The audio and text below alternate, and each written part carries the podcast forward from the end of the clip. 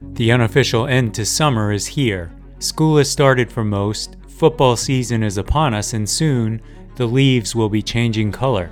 At the DSR Network, we remain as busy as ever with a full slate of podcasts scheduled for the fall. In the coming weeks, we'll be launching two new shows with new hosts, creating even more content for our members. Members receive an ad free listening experience, an evening newsletter, an invitation to join the DSR Slack community, bonus content, and more. Best of all, if you become a member in the month of September, you'll receive 20% off the normal membership price. Visit thedsrnetwork.com slash buy and enter code SCHOOL at checkout. That's thedsrnetwork.com slash buy and code SCHOOL. Thank you for your support. This is Words Matter with Norm Ornstein We've got the votes and screw the rest of you. and Dr. Kavita Patel. These might be some of the smaller moments, you know, with all the bombshells. Didn't catch people's eyes.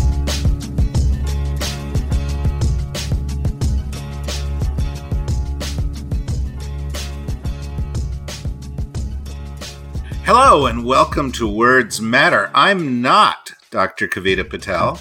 Um, uh, and I know that's a disappointment. I'm just David Rothkopf, but she's away this week. She'll be back next week. But the great Norm Ornstein is right here. Good morning, Norm. Good morning, David. Uh, good to talk to you.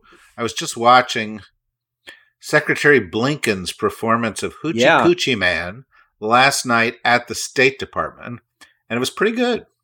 I'm just resentful I wasn't invited. Um, but uh, he is uh, a multi talented person, very clearly.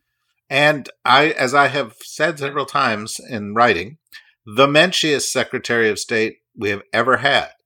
Uh, if you can imagine. Warren Christopher playing guitar, wouldn't wouldn't wouldn't have happened. You know, I remember when I was in the Clinton administration, Warren Christopher was the Secretary of State at the beginning, and um, he uh, he had a habit. He would have lunch in his office on the seventh floor at the State Department, and at, for his lunch, he would have you know something prepared, and then he would take out three peanut M and M's and put them in a little row on the table, and that was that. It was just one by one. He would take his three peanut M and M's, and that was his treat. Um, uh, but, you know, we've had other musical secretaries of state. You know, Condoleezza Rice is a concert pianist.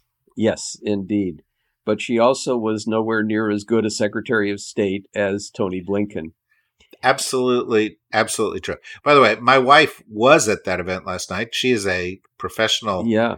cultural diplomat, and so this, you know, she's now in the Yeah. government, and she was there. They were kicking off something, uh, big new initiative around music diplomacy, and there were p- cool people there. Herbie Hancock was there, and a bunch of music diplomats. Um, I, I, wa- I do want to tell you about one of my uh, more memorable experiences, which was many years ago at a Kennedy Center Honors, which I, for a couple of decades, was able to do. And it was a highlight of the year. Uh, that no longer is the case. Uh, uh, David Rubenstein, if you're listening, uh, please rectify that. So uh, that that year, Stevie Wonder got the Kennedy Center honor, and they have a dinner afterwards, and they had a band. And late at night, after midnight, Stevie Wonder sat down at the piano, and then Herbie Hancock, who had been one of the uh, previous honorees and also had helped to uh, uh, introduce uh, Stevie Wonder sat down with him. At that point, there were only about 25 people left in the room. For an hour, as I stood right next to both of them, they jammed together on the piano. First one, then the other, then both of them together, singing and playing. And it's like, pinch me. Uh, what could be better than this? And it really was something. yeah, that's one of the one of the little surprises about Washington. Every once in a while, these artists come through town and they're a little jazzed to be in Washington, and Washington is jazzed to see them. Uh, and it elevates the whole thing a lot. Um, and it's, uh, you know, uh, back in the day when you saw that, Washington may have seemed redeemable. Um, not so sure it seems redeemable right now. What's your prognosis about government shutdown? And I say that with some trepidation since, you know, somebody could be listening to this a week after we record it and there might not be one. But what, what do you think is going to happen? I think the odds of a shutdown are 99.999%. Uh, the uh, 0.001% at this point is that somehow at the 11th hour they get this 45 day extension um, which will just bring us back to having a shutdown in November. Uh, the uh, train in the House, the runaway train in the House, is being driven by Matt Gaetz. and Kevin McCarthy is just along for the ride at this point. The demands that they've made, uh, the uh, petty things that they've done, you know, what McCarthy's been trying to do now desperately is to pass a bunch of appropriations bills with the hope that when they get to the Senate, where they will be non starters, he can at least say, It's not our fault. We passed something. They just didn't accept it. He is having enormous difficulty doing it. And just look at what they had to do uh, on defense. They had to accept an amendment, which they all voted for that would reduce Lloyd Austin, the Secretary of Defense's salary to $1. Now, why would they go after Lloyd Austin? I would say, as in so many other things, it's black and white. And the fact that he is black had a lot to do with that. But it shows you the level of humiliation that Kevin McCarthy has been willing to take to appease the lunatic fringe of his party and that is leading us to a shutdown. And the only hope that McCarthy has of holding on to his speakership, and I would say that Kevin McCarthy has become akin to the Bibi Netanyahu of Congress, that his only goal, no matter what the damage, is to stay as speaker. Uh, his hope is that the shutdown lasts long enough, is painful enough that many of his own Republicans come to him and say, We've got to get out of this and we will try to protect you. And then Kevin McCarthy is going to have to go to uh, the Democrats and beg forgiveness and hope that they can provide some votes so that when there is a motion to vacate, uh, that he can stay as speaker. And I find myself uh, highly doubtful that that will uh, occur but I, I see a shutdown as almost inevitable. It's it's a it's a really strange situation because in the past when there have been government shutdowns, and I once, by the way, was the acting undersecretary of commerce during a government shutdown, and so I had this big kingdom of 2,500 employees, none of whom showed yeah. up to work, and I would walk through the empty halls of the commerce building, um, uh, lamenting my fate. But uh, it was because the Republicans were united in trying to achieve some kind of a goal, typically an irrational goal, typically yep. one that they got punished for at the polls afterwards. Uh, and yet here you've got this fringe group of some of the weirdest, most dysfunctional human beings that we have ever seen in public life. The notion that Matt Gaetz um, or Marjorie Taylor Greene uh, or Paul Gosar has any influence at all in the United States Congress is amazing. Yeah. But they're actually in charge of this show um, because they have the ability to end Kevin McCarthy's speakership at any moment if he doesn't dance to their yeah. tune. Um, this is a, a, will be a shutdown unlike any other because it seems to me that it'll be impossible to reason with these people. Uh, and it leads to the next question, which is how does it end? Uh, it doesn't end well. Um, but at some point, obviously, we reopen the government, and then it becomes a question of uh, what price gets extracted for a change in speakership and who comes in. Democrats are going to have some interesting choices to make in this regard. Kevin McCarthy can be saved only by cutting a deal with Democrats. The deal he cuts with Democrats will further enrage the Freedom Caucus uh, because, you know, they're going to ask for reasonable things that the unreasonables won't like. And for Democrats, it also becomes a question of whether they would prefer to have a completely weak and unreliable Kevin McCarthy. Remember, Kevin McCarthy cut a deal with Joe Biden and Democrats, with his Republicans going along, to keep us from defaulting. He's reneged on that deal. If I were Hakeem Jeffries and Kevin McCarthy came to me and said, okay, I'll give you this concession. We won't uh, go any further in this farcical impeachment effort against Joe Biden or we'll let you bring a couple of bills up so that we can keep things going, or we'll pass through something that solves the debt ceiling once and for all. Why believe him? That's one thing. The second is, are we better off or worse off if Kevin McCarthy is replaced with a more uh, radical uh, and lunatic speaker? Uh, and that would include, in my judgment, Elise Stefanik, um, who is angling for the job since Steve Scalise, the presumed next in line, uh, now is fighting cancer. Or would it be a Marjorie Taylor Greene or a Scott Perry or more likely a Jim Jordan? And I tell you, since I've been very frustrated that Democrats don't play hardball the way that Republicans play hardball, uh, I'd rather go to the polls in 2024 with a Jim Jordan as speaker to make it so clear to the American people, and especially uh, those suburban Republican and independent voters, that we're not dealing with a normal party in the GOP we're dealing with a radical lunatic cult. Uh, so those are some choices that likely will have to be made.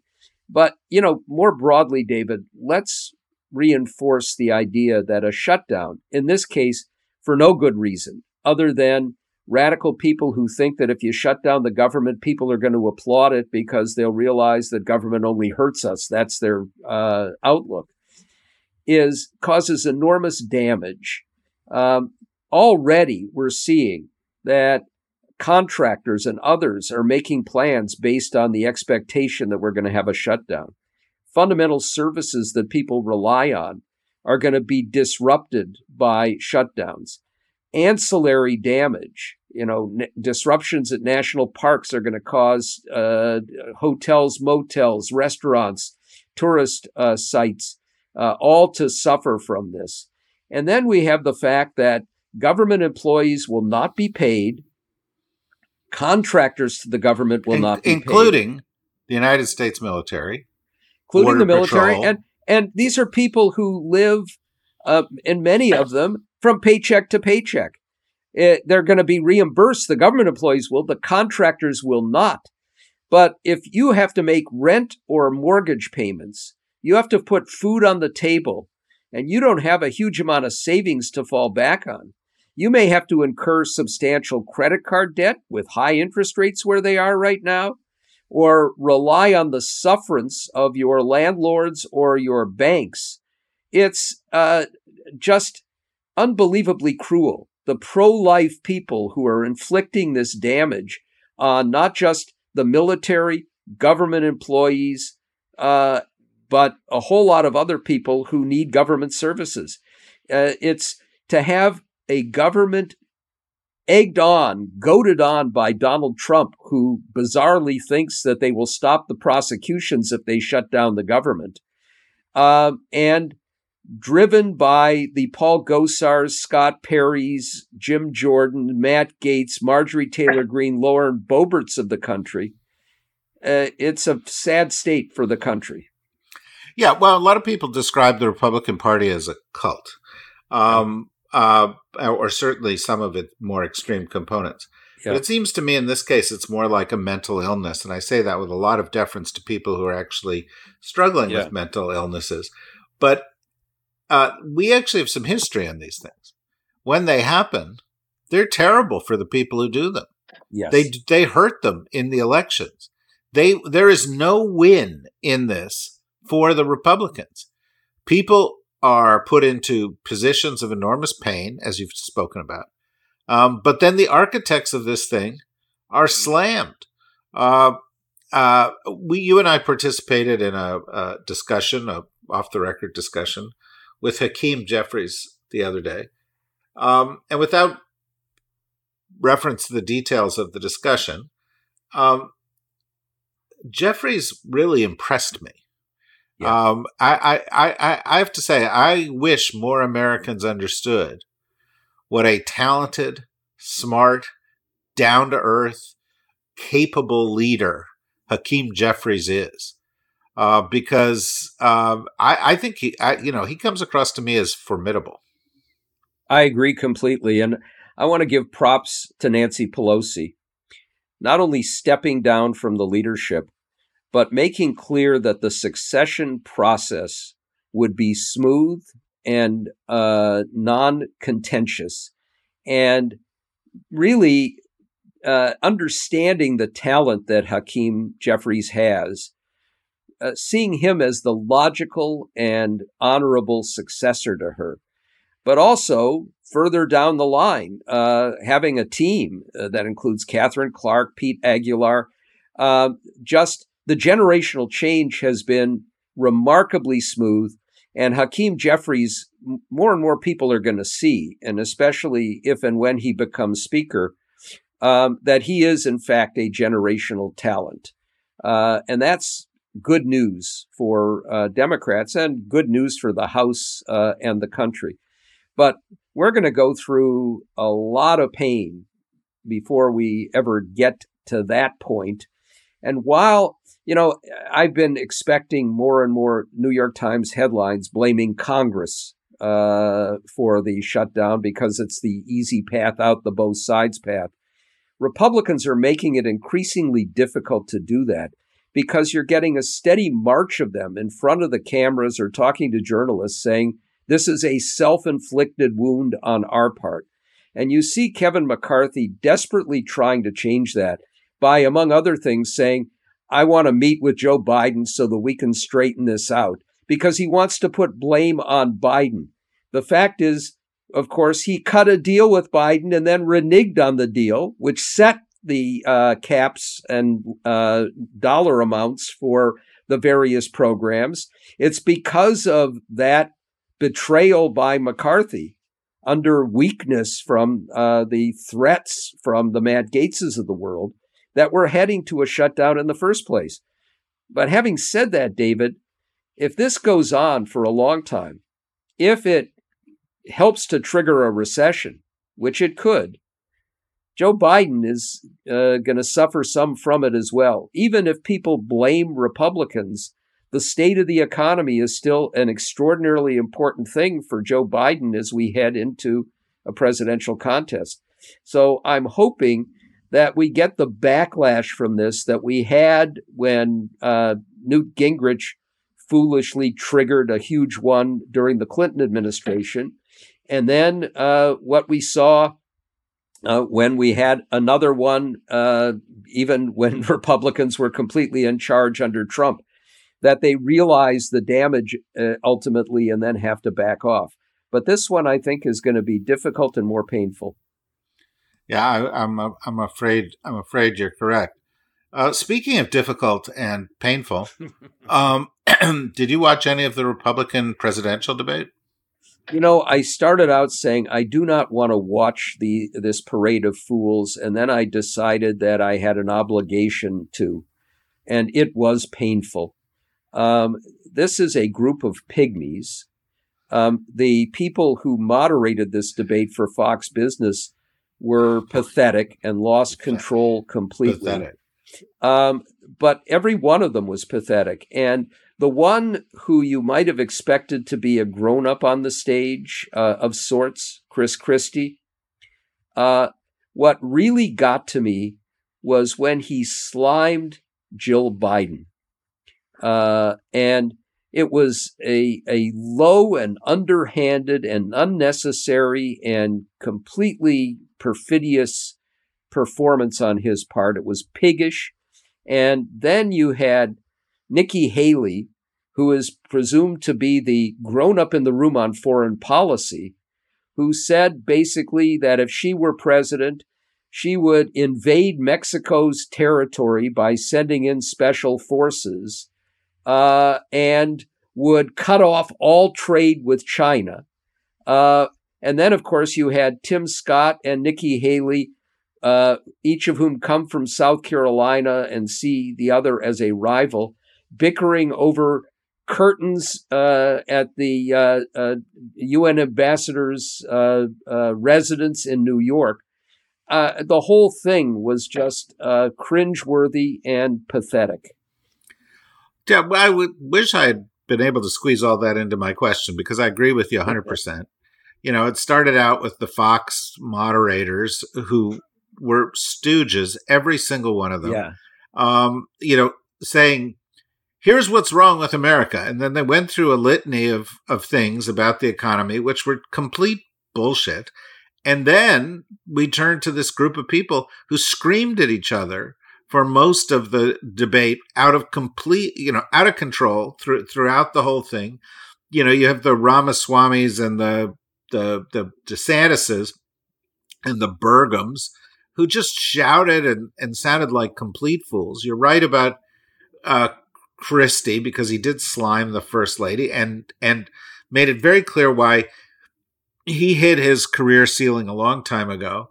Yeah. Uh, you're right about Nikki Haley, who was the grown up in the room in this crowd, uh, was the only person who was actually responding to questions by yeah. with real sort of policy um, chops. Um, uh, but it was just a clusterfuck of the first order, and um, I, I did watch it. It was the longest I've ever spent tuned into Fox, by the way, in my life. I've yeah. never spent that that much time looking at them at at that uh, network. Um, and you, but you've got to wonder. You got to wonder where all this leads, because I know Donald Trump is leading in the polls right now. I know all the smart people who live, you know, in this neighborhood in Washington D.C. say, "Oh, Donald Trump is definitely going to be the candidate." But here's what I think. I don't think he is. I worry about it. We should fight it. But this guy's going down hard. You know, this decision that happened in New York City, I don't think, you know, the re- it's resonated fully with everybody. How dramatic it is that Donald Trump, who was sort of part of the New York skyline for a long time, has been given the corporate death penalty in New York is not going to be able to practice business there, is found um, to have committed fraud, just like he was found to be a rapist. And this was the trial nobody was worried about. You know, there, there are things that are lurking out there that are much more severe. And you could see last night just a little hint of this because these people are all spineless cowards and they would never stand up to Donald Trump. And of course, the idiot moderators never brought up the fact that, you know, Trump said, let's, you know, put Mark Milley to death or let's throw MSNBC in jail, you know, his fascism. They don't don't bring that stuff up. But but there was no respect for Donald Trump on that stage last night. There was no tiptoeing around him. There was a lot of attacking him. And I just had this slight hope, and maybe I was hallucinating, that the worm is beginning to turn. And I was just wondering what your reaction was. Yeah, I, I think you have some really good insights there. Um, let me note first that uh, Trump saying that uh, Mark Milley should be executed, the chairman of the Joint Chiefs, got no coverage at all on network news programs, much less Fox. At the same time, in Congress, and I'll come back to Craven Kevin McCarthy, Paul Gosar also called for the execution of Mark Milley. Not word one from any Republican condemning their own.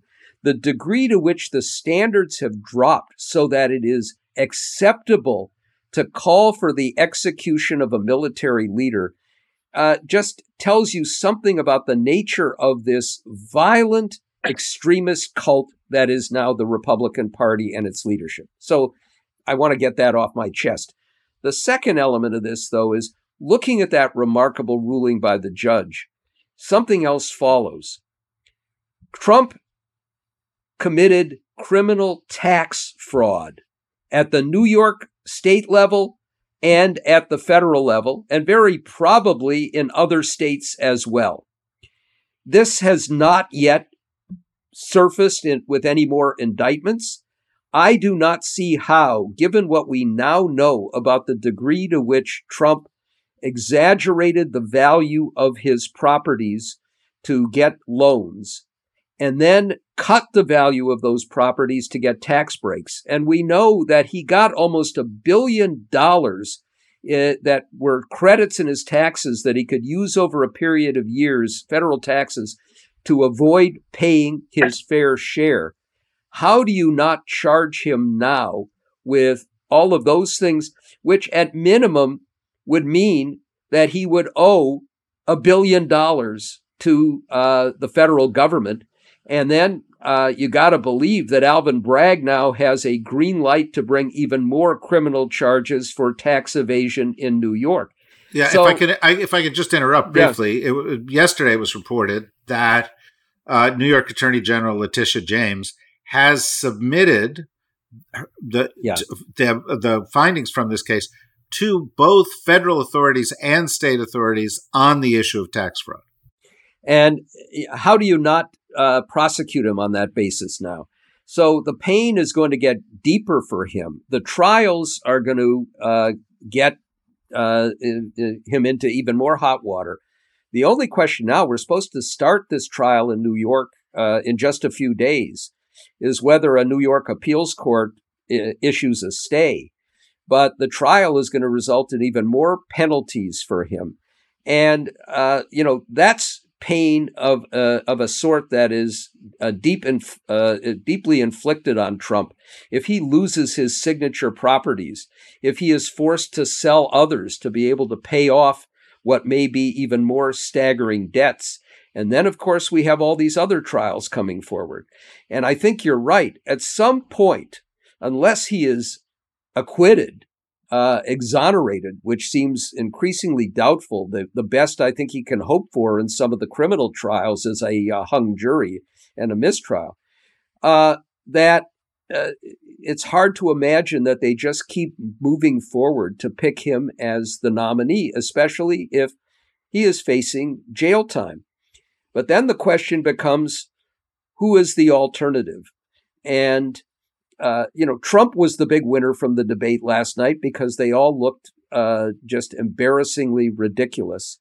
Um, I do believe that some way within the Republican Party and its uh, mouthpiece on Fox that they're going to try and pressure a number of these other candidates out of the race so that they can narrow it down to at least have one option should Trump completely stumble. And it's not clear to me who that will be, although it's probably more likely to be DeSantis than anybody else.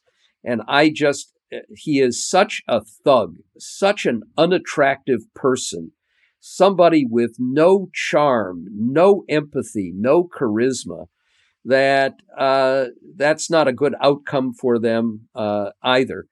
Uh, but you know, I you just have to make one more observation, which is Donald Trump now a certified fraudster, rapist, insurrectionist, all the rest of it, still is in a position to contest for uh, winning a presidential election. And you still have these pernicious groups like No Labels doing what they can to make that happen. Yeah, I'd like to talk to you about that. I, I, I do want to say, because of what you just said, that, you know, people who care about the future of democracy or care about the future of the country need to take seriously the possibility um, uh, that Donald Trump is the candidate. The reason I, I, I raise this issue is that they also need to take with a grain of salt all the analyses are here that say, oh, it's definitely going to be Donald Trump. We know it because we've never seen this situation before. We've never seen a candidate with seven trials ahead of him uh, and more to come. We've never seen a candidate who so dependably melts down when challenged in these kind of cases, as he will be over the next few months, that he is likely to commit other crimes, who could, in fact, be sent to jail. Seems unlikely. Seems unlikely. But I do think that we're in a situation where our forward visibility is really compromised, and we need to be aware of that. Uh, this is the point uh, and I'll just say this is the point in the show where we say to all of you who are not members, go become members. Go to the DSRnetwork.com, click on membership, pay $5 a month. You get to listen to the whole podcast. You get to listen to the whole podcast of all our other podcasts. You get to hear what we're about to say, which I know is going to be interesting, at least as far as what Norm has to say. Um, uh, but for now, we're going to have to say goodbye because you're not a member, and this is the members only part of the podcast. And for those of you who are members who are lucky, who are smart, who are paying as much as $5 a month, stand by.